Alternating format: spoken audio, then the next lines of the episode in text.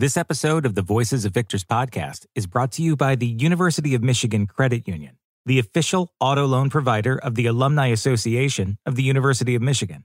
Go farther with UMCU. Auto loans new to UMCU have low rates that let you cover more ground for less. Visit umcu.org today. Insured by NCUA. From the Alumni Association of the University of Michigan, this is the Voices of Victors podcast as we celebrate and reflect on the life of Dr. Martin Luther King Jr. And we look forward to Black History Month. You can't help but feel the reverberation of what's happening today with what came before us in the 1960s. And in this episode, we're going to turn back the clock and look at Ann Arbor through that lens. This episode is Ann Arbor in the 1960s.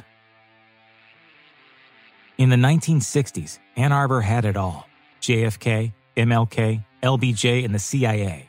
Hawks, doves, panthers, and pigs. Sit ins, teach ins, lock ins, and sleep ins. Radicals on the left, reactionaries on the right, and a great mass of mystified in the middle.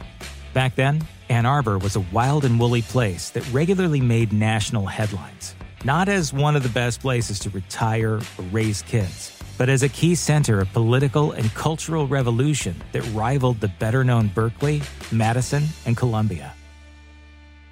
There were some left wing radicals in Ann Arbor in the early 20th century, and more of them in the 1930s, says Howard Brick.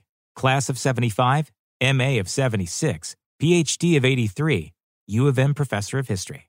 But it wasn't until the 1960s that the city and the university became a real crucible of protest. That is, when the heritage of Detroit's vigorous unionism met the new mass constituency of students in the age of post war collegiate expansion. That combination made Ann Arbor the home of a unique political creativity that gave birth to a host of influential groups and ideas, Brick adds. Of course, there were other such places too, but Ann Arbor in the 1960s was a key member of the renowned roster of locales which fostered innovations in dissenting thought, movement organizing, and cultural transformation. By most accounts, the 60s began, appropriately enough, on February 1, 1960, when four black students in Greensboro, North Carolina sat down at a racially segregated lunch counter in the local Woolworth Five and Dime. Lunch counter sit ins spread quickly throughout the South, and activists in the North eager to lend their support, began protesting at local outlets of the chain stores being targeted by Southern demonstrators. In Ann Arbor, a coalition of students and townspeople picketed Kresge and Woolworth stores, soon expanding their protests to include hometown businesses, clothiers, restaurants, recreational facilities that discriminated against African Americans. Such activities weren't well received in many quarters. The picketers were given no coverage in the Ann Arbor News, had little, if any, support in city government, and were regularly harassed by unsympathetic students, citizenry, and police. Nevertheless, the protests continued every Saturday for nearly nine months. The pickets brought the city's people of conscience together in a way that hadn't happened before. Two months after the start of the Ann Arbor picketing, a providentially timed conference on civil rights held at the university gave a sudden infusion of energy to a new youth activist group called Students for a Democratic Society, known as SDS. Ultimately, SDS would become the biggest and most influential radical organization of the 60s, but it was still small and relatively unknown in 1960 and might have remained as such if it weren't for the tireless organizational efforts of its first president, U of M undergrad Alan Haber, class of 65. It was Haber who almost single handedly turned a loose confederation of young mavericks into a cohesive national group dedicated, at least at first, to the ideal of participatory democracy. Ann Arbor played host to most of the SDS leadership during the early years of the 60s. Tom Hayden, class of 61, Rennie Davis, 63 to 65, Todd Gitlin, class of 66, Carl Oglesby, class of 62, and others lived and worked in town, usually while attending the university. The civil rights struggle occupied center stage during the first half of the decade, and although most of the action took place elsewhere, Michigan activists contributed. More than a few followed Hayden's example and went south to join the struggle. They included Walter Bergman, who attended Michigan in 1923 to 1925 and who was left permanently paralyzed after being attacked and beaten during the freedom rides of 1961. Others stayed home and organized support groups, such as Friends of SNCC, the Student Nonviolent Coordinating Committee based in the South, or gathered funds and material goods to contribute to the cause. Ann Arbor also provided an important platform from which national civil rights leaders like Martin Luther King Jr., Malcolm X, Bob Moses, Stokely Carmichael, and Julian Bond could air their views. In 1964, President Lyndon Johnson gave the university's commencement address, choosing that moment to share with the world his vision of a great society free from poverty and racial injustice. The city itself was not free of bigotry, but in the 1960s, there appeared a swift and determined response rather than a sweeping under the rug, as usually happened in the past. In 1961, for example, the university's Dean of Women resigned under pressure from student groups who accused her of discriminatory practices. Also, a protracted struggle ensued for a local fair housing ordinance. It lasted most of the decade and included regular picketing of City Hall, plus a series of sit ins that resulted in the arrest of more than 60 students, faculty, and townspeople. As with the rest of the country, the advent of the 60s brought Ann Arbor's small but dedicated pacifist element out of its shell.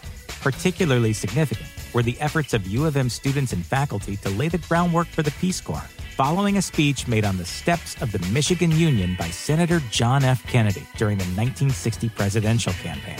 Also of note were the solemn demonstrations made by Ann Arbor Women for Peace and student organizations such as SDS Against Atomic Testing and the Nuclear Arms Race, sentiments that weren't easy to express in the early 1960s.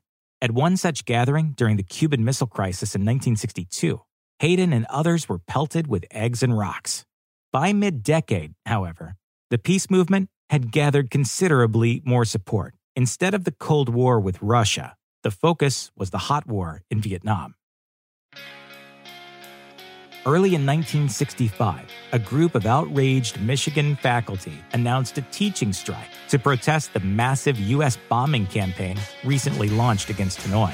But after being threatened with disciplinary action they canceled classes, the rebellious professors adopted a different approach. Instead of teaching less, they would teach more and hold extracurricular sessions on Vietnam all through the night.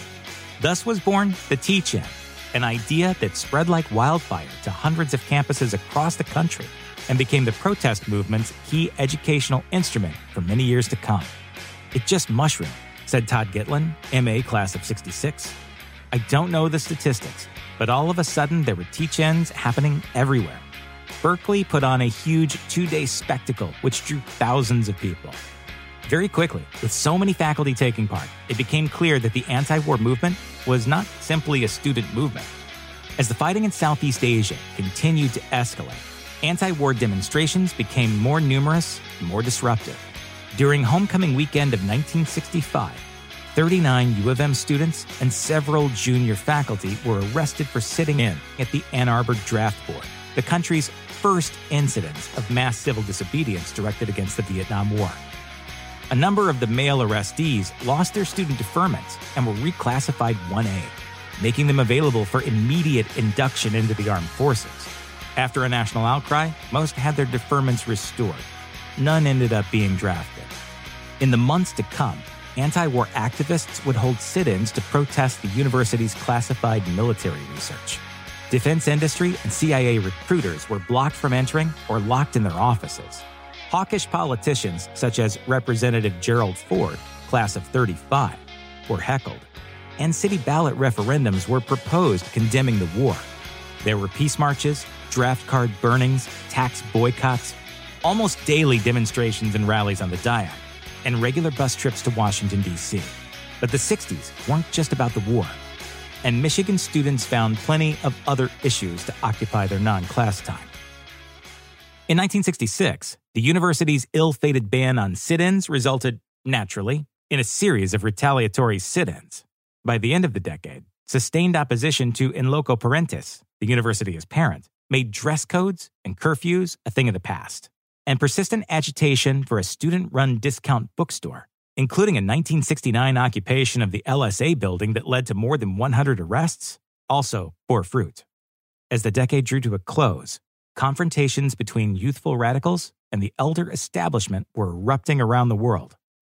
As well as becoming more numerous, demonstrations were also becoming more violent, partly out of a sense of frustration, but also as a response to increasingly violent reactions by police.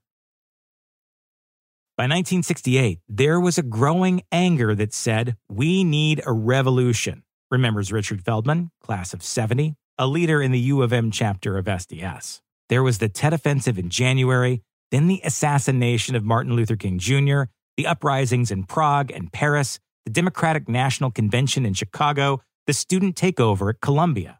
After returning from Chicago, I became seriously committed to SDS to forcibly changing the system from the outside.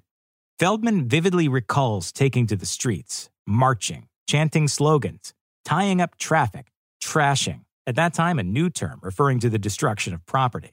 Talking and peaceful demonstrations were no longer enough, he says. He would later opt for less militant methods during a 40 year career with the United Auto Workers and currently Boggs Center, a nonprofit community organization in Detroit. But in those last months of the 1960s, he says, we were driven by both a passion and love for the humanity of the people, and equally an anger about the brutality of American actions abroad and rising police brutality at home. We felt we were part of a worldwide revolution. Despite its early leading role, Ann Arbor remained quiet compared to other campuses during the waning years of a decade. Most of the credit for this belongs to U of M President Robben Fleming a former labor negotiator hired in 1967. Unlike the leaders of other universities, Fleming was always ready to open a dialogue with students and rarely called in the police to break up a demonstration. He wisely realized that strong arm tactics were counterproductive because they turned protesters into martyrs, with the inevitable result that the protest became larger and more disruptive. Fleming had a polar opposite in Washtenaw County Sheriff Douglas Harvey, whose favorite pastime seemed to be kicking ass and taking names. During his reign, the county jail was popularly known as Harvey's Hotel. In 1968, when hundreds of students joined a sit in at the county building in Ann Arbor to support protesting welfare mothers, the sheriff called in the riot squad, complete with rooftop snipers, attack dogs, and a hovering helicopter. Nearly 250 demonstrators were arrested. Less than a year later, Harvey again proved Fleming's theory when the sheriff presided over a three night fracas between lawmen and local youths that turned South University Avenue into a battlefield. In response to an unauthorized street party, Harvey and his deputies rushed in with tear gas and nightsticks, inciting the kids to reply with rocks and brickbats. The sheriff's answer was more deputies, more tear gas, and an armored car. After hundreds of injuries and 70 arrests, peace was finally restored through the intervention of an unarmed citizens patrol consisting of the city leaders and U of M faculty. The 1960s were officially over at midnight on December 31st, 1969. But that final tick of the clock didn't bring an end to the turmoil. In fact, the most turbulent year of the 1960s was arguably 1970. In Ann Arbor that spring, the SDS was smashing windows in the ROTC building. The newly formed tenants union was embroiled in a bitter struggle with the city's intractable landlords. And environmentalists were holding a gigantic Earth Day teach in that attracted an incredible 50,000 people to the Michigan campus. Plus, the Black Action Movement led a massive strike in early 1970 that involved thousands of students and faculty that nearly shut down the university. It ultimately succeeded in forcing the administration to promise a significant increase in minority enrollment. Similar disruptions were taking place in other cities around the country. And to many, it must have seemed that the revolution was indeed finally at hand. But in May, the Ohio National Guard, which was called to Kent State University to disperse students protesting the war, shot and killed four students. This tragic incident marked the beginning of the end of the mass protest movement. The 60s, in Ann Arbor and around the globe, were a time of enormous and rapid socio political change. Admittedly, the vast majority of people never carried a sign or sat down in protest. But those who did so, out of a sincere desire for peace, freedom, and equality, left a legacy worth preserving. Alan Glenn is president of the Michigan History Project, a nonprofit educational organization currently assembling the definitive history of Ann Arbor in the 1960s. Visit michiganhistoryproject.org slash A260 for more information. This has been the Voices of Victors podcast, a service of the Alumni Association of the University of Michigan. Connect with us online at alumni.umich.edu. And wherever you go, go blue.